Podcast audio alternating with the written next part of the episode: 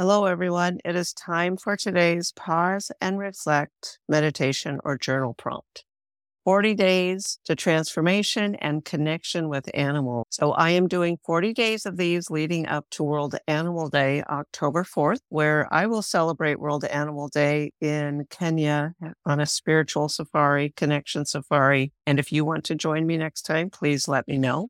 These are to help you have a better connection with animals and the world around you. You can take this prompt into meditation or use it as a journal writing. Today's journal and meditation prompt is, describe a time you have had a profound experience observing wildlife and nature. I'd love to hear your insights and inspirations from these. And if you have missed the previous prompts, go to revkarencleveland.com/paws, Paws, and you can sign up for the previous prompts. Bye-bye.